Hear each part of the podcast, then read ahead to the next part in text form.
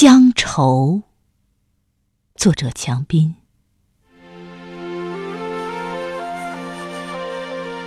乡愁是心底的火焰，哪怕一点点微光，也会把回家的路照亮。今夜，我在柔柔的光影中画我的家，依旧能在纸上画出小时候积满大雪的村庄。那时，长着雪的树林是我家的围墙，母亲编织着毛衣，我守在炉火旁。